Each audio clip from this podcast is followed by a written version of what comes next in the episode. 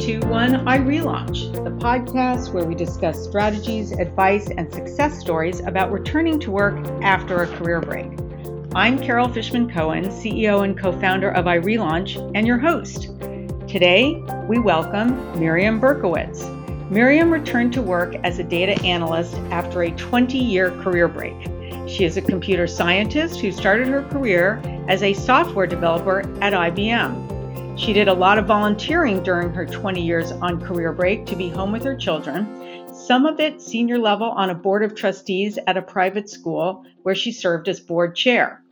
To update her technology skills, she enrolled in George Washington University's Data Analytics and Visualization Boot Camp, which was a six month intensive program that we will discuss.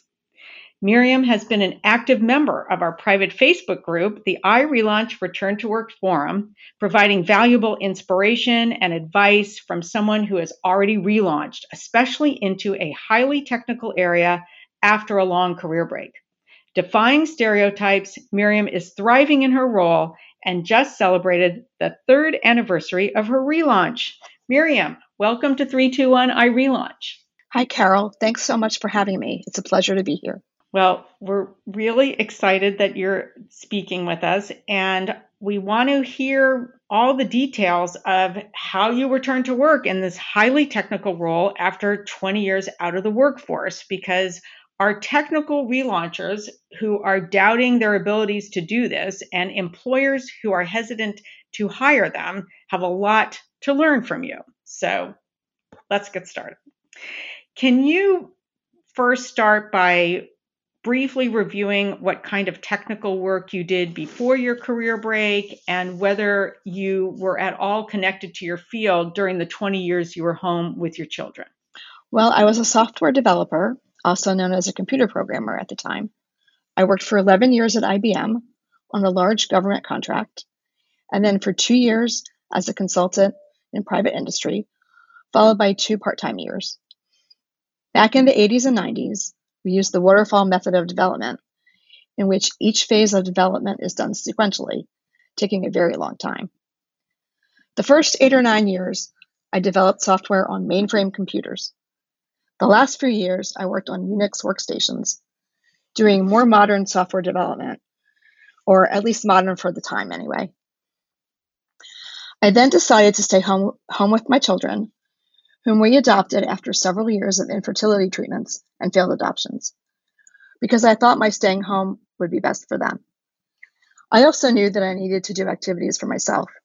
I wanted to contribute to my community, so I began volunteering. Some of my volunteer work involved helping new families and other potential adoptive parents. As my children got older, I joined the board of trustees at the private school they attended doing fundraising, and ultimately serving as the board president. While this work wasn't connected in any real way to computer programming, I found that the tasks I enjoyed the most were working with data in spreadsheets or helping to form data queries using the fundraising software at the school. These volunteer positions allowed me to be at home with my children, give back to the community, and gain additional skills. I also enjoyed mentoring other people in various volunteer positions. That's really interesting. So even in the fundraising and development role, there was a data inquiries piece that had to do with the software that you were able to engage with. Right. I the the director of uh, development, the fundraising person at the school, really didn't know how to use the software they had. So I figured it out and uh-huh. you know taught her how to do queries and things. Mm. Um, so mm-hmm. that was you know one little bit of my technical skills coming to use. Wow, that's great. I, and so, at what point did you start thinking about what you wanted to do when you relaunched? Did you always know that you wanted to return to something related to what you left, or were you thinking about other things? And what kind of upskilling did you think about needing to have in order to to reach your career goal? Well, I think I, I always felt I would go back someday to something technical. And when my daughter was in her last semester of high school, I realized I was ready to go back. I had been taking care of everyone else and focusing on nonprofits, and it was time to, you know, to be get back to me and use my brain differently using my analytical skills. I also miss that type of work and problem solving, and I miss the culture of a work environment. So I attended some workshops on getting back into the workforce, and I knew I'd have to update my skills. In 20 years, software development had evolved from mainframe computers to the internet, laptops, and agile iterative development. So I decided that a boot camp, coding boot camp, would be a good way to learn newer languages and methodologies. It would be faster than going back to school for a master's degree. Mm-hmm. Um, you know, I what you're saying about enabling others, I feel is such a, an important piece of the relaunch experience that you're enabling family members or other pe- people in your community or other people to reach their goals. And then finally it's like it's it's my turn now you know i'm right. going to do this. Right. And i remember i remember feeling like that myself when i was getting ready to relaunch. Um, my career break was only 11 years but still I, w- I was still it was still a long time and i was still thinking about that now when you decided okay you're going to um, go back into a technical role. Of course, technology had evolved significantly over that 20 year period. You identified that you're going to go into this boot camp. Are you the kind of person that just approaches this with like curiosity and excitement, or did you have any voice inside of you that were saying, I have no idea if I'm going to be able to, to do this now, or did you just kind of thought think you would be able to do it? Well, you know, I did think I'd be able to do it, and I wasn't worried that all my technical skills were lost. Mm-hmm. Um, but one thing that I did after I um, decided all this is I took um, a community college course on Python programming. Mm, it was an okay. online course. Um, and I just decided, let me make sure that, you know, this is something I can really do. Mm-hmm. And so I just did that on my own. Um, and I enjoyed it and it got me back into the right frame of mind for you know getting back into programming and i was really excited i love hearing this. Um, and the reason i asked the question the way i did is because we hear from so many of our technical relaunchers who worry about this. And i also love the idea that you did kind of this test run. You took this uh, python course uh, at the community college sort of get yourself in that mindset again but also a little bit of a test to see how does it feel? You know how am i responding to this? And it feels to me like the um, experience you had reinforced that you were really ready to enter this boot camp yes i think so i mean i really i think if i hadn't liked the course maybe i would have changed my mind about the whole thing mm-hmm. Mm-hmm. but i enjoyed it and i i just I, it made me feel even more interested Hmm. Now, I want to get into some detail in terms of what the day to day was like. It was a it's a six month intensive program. Um, is it like you sit down at nine o'clock and you're like focused, head down, you know, for eight hours? And and are there is there homework and like and were there like at the beginning did it feel like whoa okay what did I sign up for? How did uh, bring us through that a little bit? Okay, sure. So, um, well, the first thing was deciding which boot camp to attend, mm, mm-hmm. and there were lots of options. And the the data analytics just spoke to me. I'd always worked in databases and data structures, and it was this new upcoming field. Data science was getting very big, mm-hmm. so it just was calling to me, and so I applied. And I'll be honest, when I applied, it didn't occur to me that I had to go through an actual application process. I thought, I'll just pay them money mm-hmm. and they'll mm-hmm. take me. but that's not how it was. Um, so I went through the process and was accepted. And it was considered a part time program, which meant that we met uh, two evenings a week and one day on the weekend. And it was a total of 10 hours of classroom instruction. But on top of that, there were probably about 20 or so hours per week of homework and projects. Mm. To really master the concepts, you had to practice during the day or you know during those the hours when you weren't in the course. Homework took at least 10 hours a week, sometimes more. Mm-hmm. And then on top of that, there were three group projects um, spread out over the, the six months. Each of them were with three students. So we had to come up with the project topics, do all the analyses, and then present the project to the class. So the way the class worked um, is there would be some instruction of a topic, and then you had to try it out and do these little programming um, projects, eh, you know, small little things in the class.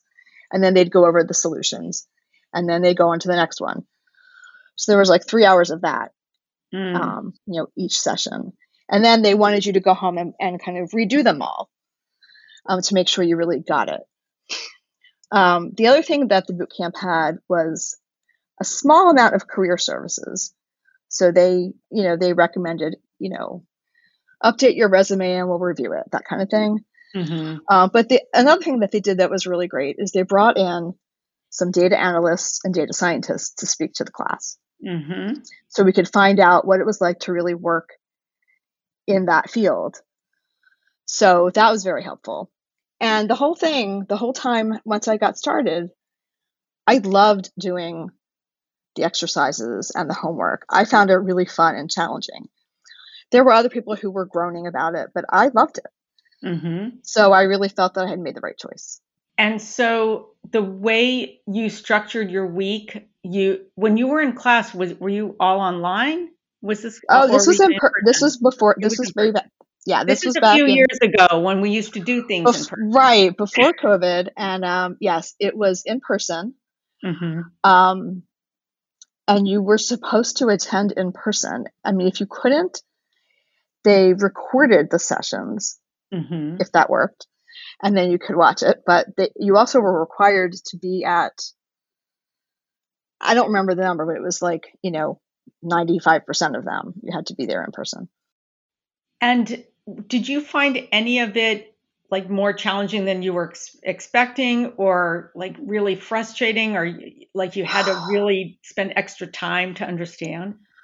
Well, one of the the topics that I didn't realize would be so prevalent in the visualization part was the JavaScript and CSS or HTML and CSS um, with JavaScript. And the, the CSS I just found, I found that very frustrating. That's the, the code that's used to change things like um, formatting of, of websites, you know, changing mm. the, the sizes and the fonts and the colors and the resizing as you change the size of the the window and things like that. So that it, I didn't occur, it didn't occur to me that I'd be learning that um, mm-hmm. as part of the data, you know. But that was part of the course that you could display the data that you had analyzed. I see. Okay, that makes sense. Yeah. Wow. All right. Well, that gives us a sense, and I, I I'm just so intrigued by it. The idea that that you were able to go in and just dive in and and approach this, and you loved it. That probably was even more of a clue that this this is the right place for you to be relaunching. Um, when you completed the course, how did you approach the job search? Were you pretty much on your own at that point, or did did you get assistance from the boot camp? And how did it go? So the boot camp like I said, they brought in some employers, I guess, and you know, people to speak with us. One of them was interested in interviewing people, you know, who were doing well in the course. Mm-hmm.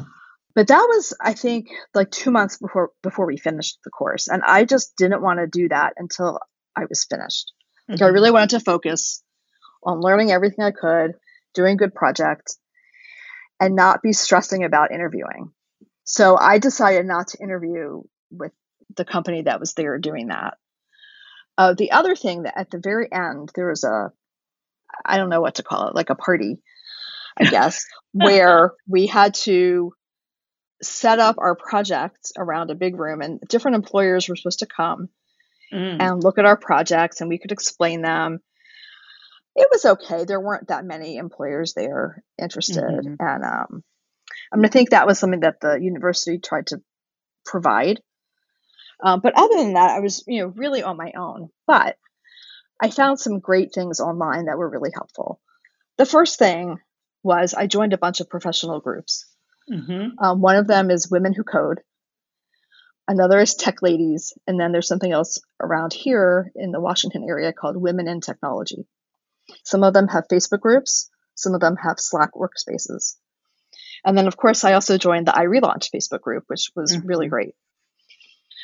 Um, during that time, uh, I saw an offer in one of my Facebook groups, I don't remember which one, for someone who was giving a free one hour workshop on how to do a makeover of your LinkedIn profile. Mm, hmm So I thought, well, that's free. I'm going to do that. And it was this young woman who was just fabulous. And she provided so many ideas and things to do that I never would have known. Like, I found out that there were groups on LinkedIn um, about the different technologies I was interested in, and that I should join those groups and read the articles that people post about. Mm-hmm. Um, so that was really interesting. And then after that, I asked people that I knew to write LinkedIn recommendations for me, which I never would have thought to do, or I wouldn't have, I wouldn't have bothered, I guess. Um, and then the same instructor also taught other workshops. So she was a, um, I guess, a career coach kind of person. Mm-hmm. And she mm-hmm. taught one on resume writing and cover letter writing, and another one on interview skills. So I signed up for those, and those were longer. Those were like four or five weeks each, um, once a week.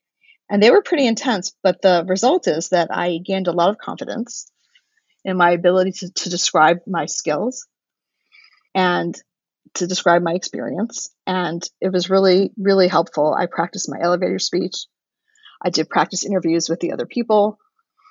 And then as part of it, I had to update my resume and I had to write cover letters and I had to apply for actual jobs because I had to report back on what was happening. Mm. So it forced me to do it. Mm-hmm. And, you know, by then I had also learned about returnships, um, but there weren't any in my area at the time. So one of the things I did is in a couple of my cover letters, I described what that meant, what a, what a, a relaunch or a returnship is as mm. compared to an internship. Mm-hmm. And I applied to a couple of internships saying, you know, can we do this as a returnship? Mm, good idea. And I, I applied to two. One of them called me and I had a phone interview. Uh, that's as far as it got. They were really looking for a graduate student. Mm-hmm. But the fact that they even called me was a huge boost to my confidence. Mm-hmm. Another thing I did is I went to job fairs. I went to all kinds. I went to some that were for women in technology. I went to job fairs for people over 50. You know, I just went to everything and um, it was it was pretty interesting and I had people review my resume and you know everybody gives advice and it's all contradictory so you don't know what to do. Right. But at, at that point, you know, I, I knew that I didn't want to work just anywhere. I wanted to find a company whose mission I believed in. And that was the most important part for me because at this point I wasn't really doing it to make money. I was doing it for my for my mind and my you know my personal well being.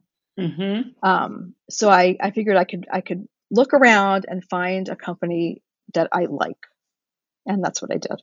Wow. So, can we get into more detail about that next step? Because, I, you know, we we've been corresponding for a while, and you wrote that you saw a posting in a group. I saw a posting in a group I belong to, Women Who Code Slack Jobs channel, that sounded exactly like what I wanted to do.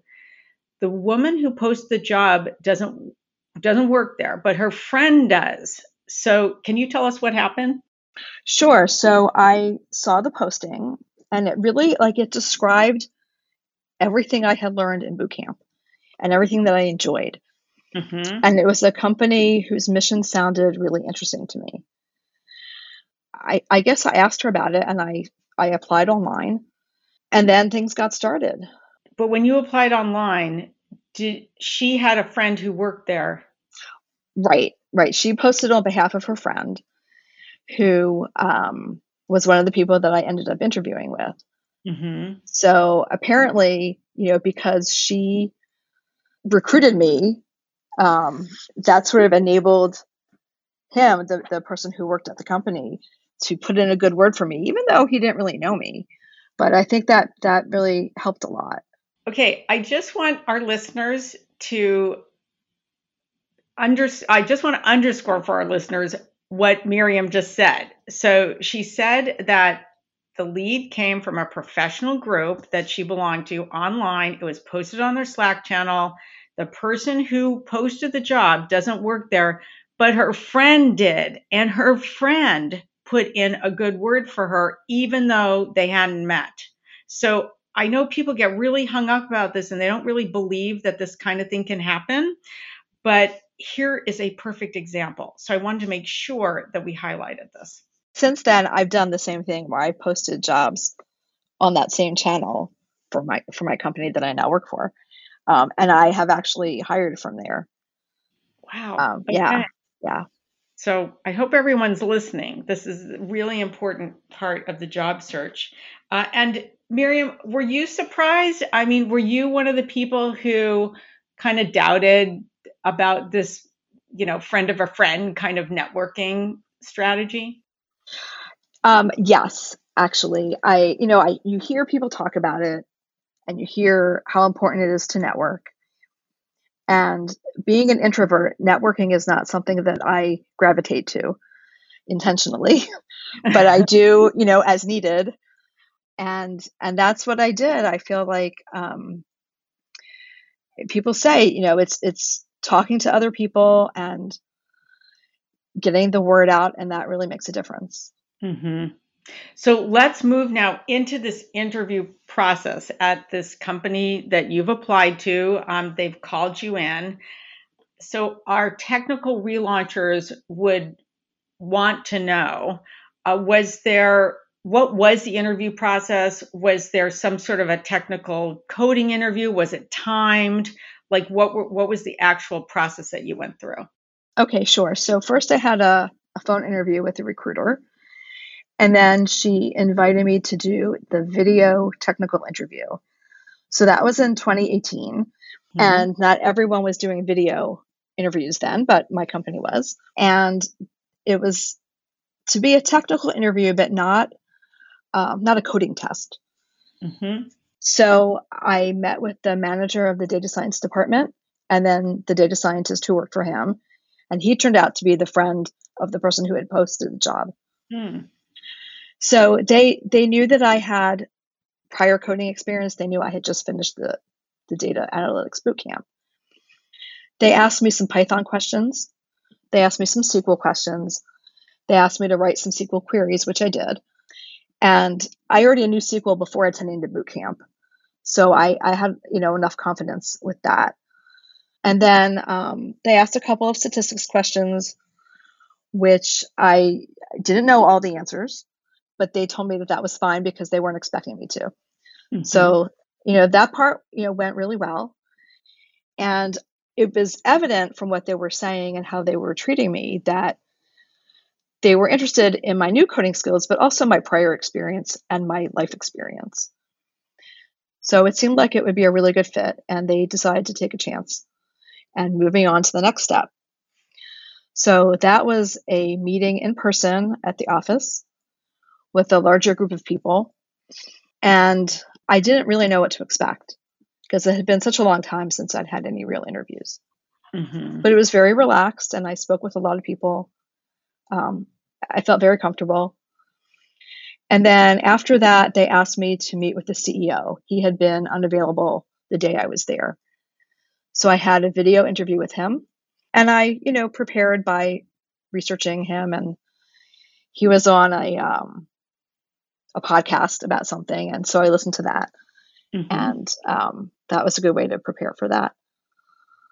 So that was that. I, I also did interview um, for another position, and that was back at the boot camp. They were looking for a teaching assistant, and I thought about doing that. That had a, a pretty technical interview as well, where they asked me a lot of technical questions, and I had to do a mock, like a mock tutoring session, which was very different, you know, from interviewing for a like a regular job. And ultimately, I decided not to take that, even though it was part time, which I kind of thought would be a good way to get back into things. I didn't want to give up my weekends. Mm-hmm. So I went for the full time position and um, been there ever since. Wow. Let me ask you a question about that. So initially, you were kind of hoping to get a part-time role. Uh, were you applying, trying to find part-time roles that were interesting and substantive, and you couldn't find them, and so then you started looking for full-time, and or how did that happen? And then when you took that full-time job, were you like, oh my god, what I sign up for? I hope I can do this, or how did that? what was that thought process? Yeah. So there just weren't part-time jobs. Mm-hmm. Um, there are not in, not. not in this They're field. hard to find. Yeah. Mm-hmm. So that I didn't, I wasn't really trying to find them because they, I, I realized that they didn't exist, Mm-hmm. except for this TA job that was part time. Mm-hmm. And I, you know, there were pros and cons. You know that I felt if I did it, one, it would be part time, and two, it would give me a way to sort of relearn all the things I had just learned and be even stronger. You know, but really, it had to do with I didn't want to give up my weekends. so, Right. That um, makes sense. and I said, if I'm going to do this, I'm just going to do it. So, so that's what I did. All right, so you got hired, and all of a sudden it's day one, and you have a full time job. Were there any conversations that went on on the home front, or, or that like all of a sudden mom's got this full time job, or like how did you? What happened there? Right. So, you know, my kids were grown and, Hmm. um, oh, that's right, twenty year career break, of course. Yeah. So one was still living at home. hmm And, you know, I think what, what changed was things like I had to get a dog walker to come walk my dog. Hmm And I had to figure out how to, you know, make dinner and when I was coming home, you know, after work, things Mhm. like that. So it just sort of disrupted those sorts of things. But, you know, over time, it, those things all kind of worked out. Wow, good. Now, can you bring us into your life in the first couple months in the job? Um, because I remember you saying something about, um, I feel like I'm working kind of slowly. And then when I heard back from you a few months later, you're like, I feel much more comfortable. So, can you talk about those two inflection points and what happened in between that you were able to make that transition to feeling more comfortable? Sure. So the beginning was really challenging. Mhm. And I think many people, certainly many relaunchers and many women, have feelings of imposter syndrome. Like, am I really, Mhm. can I really do this? You know, or am I just faking it?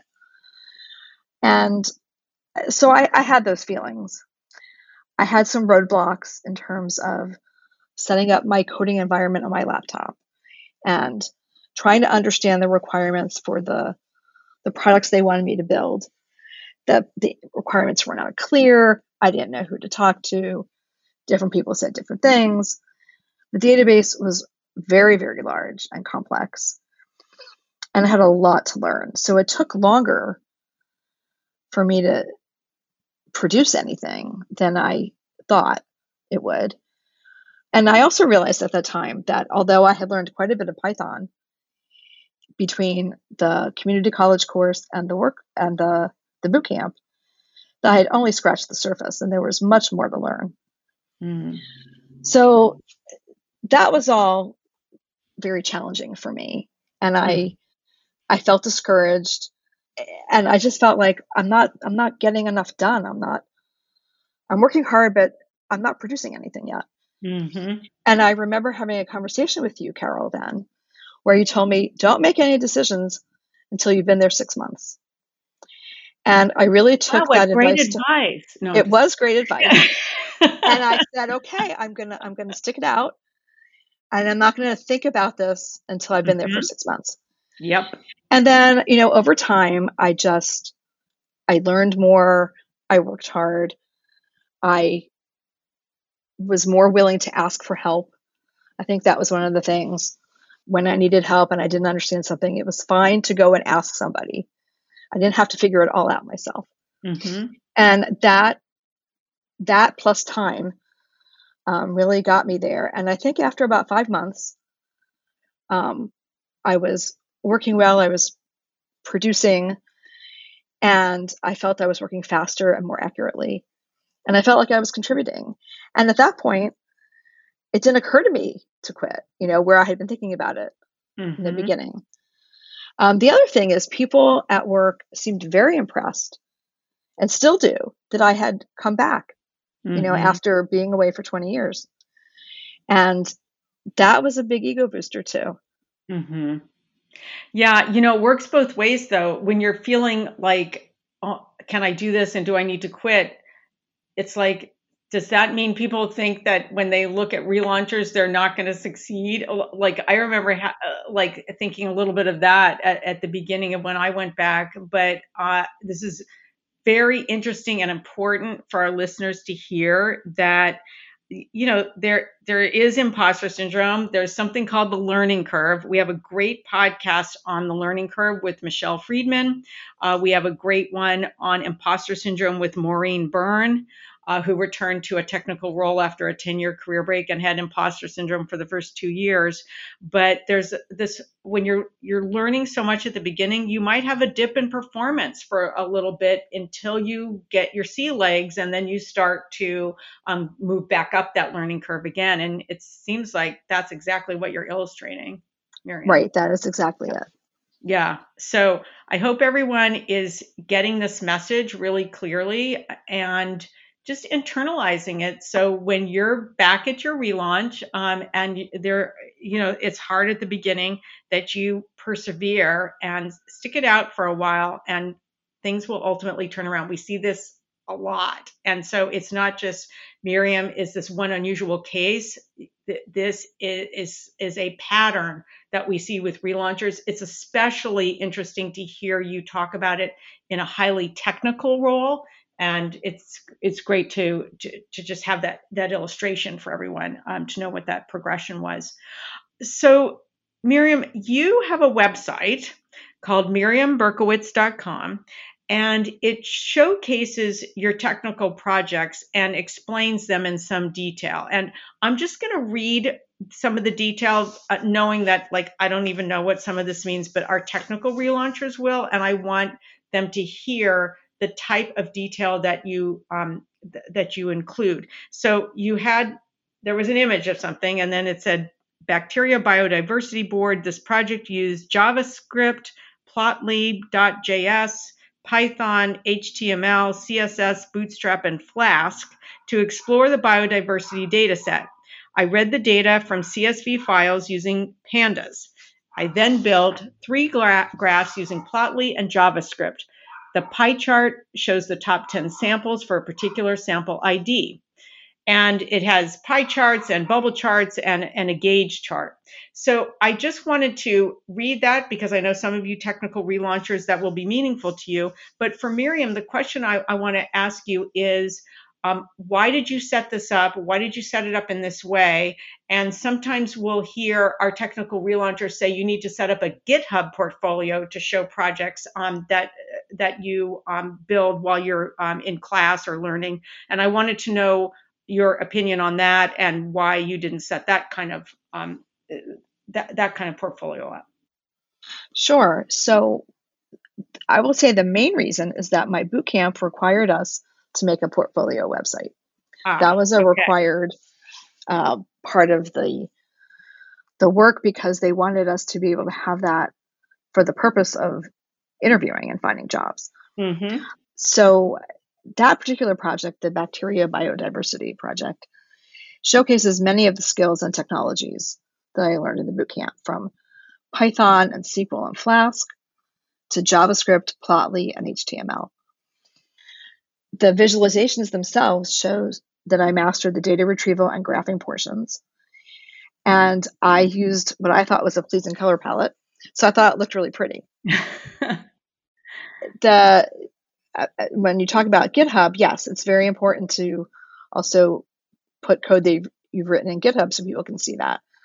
Um, but I think in this particular case, it's important to be able to explain what technologies you used, for the different parts of the project.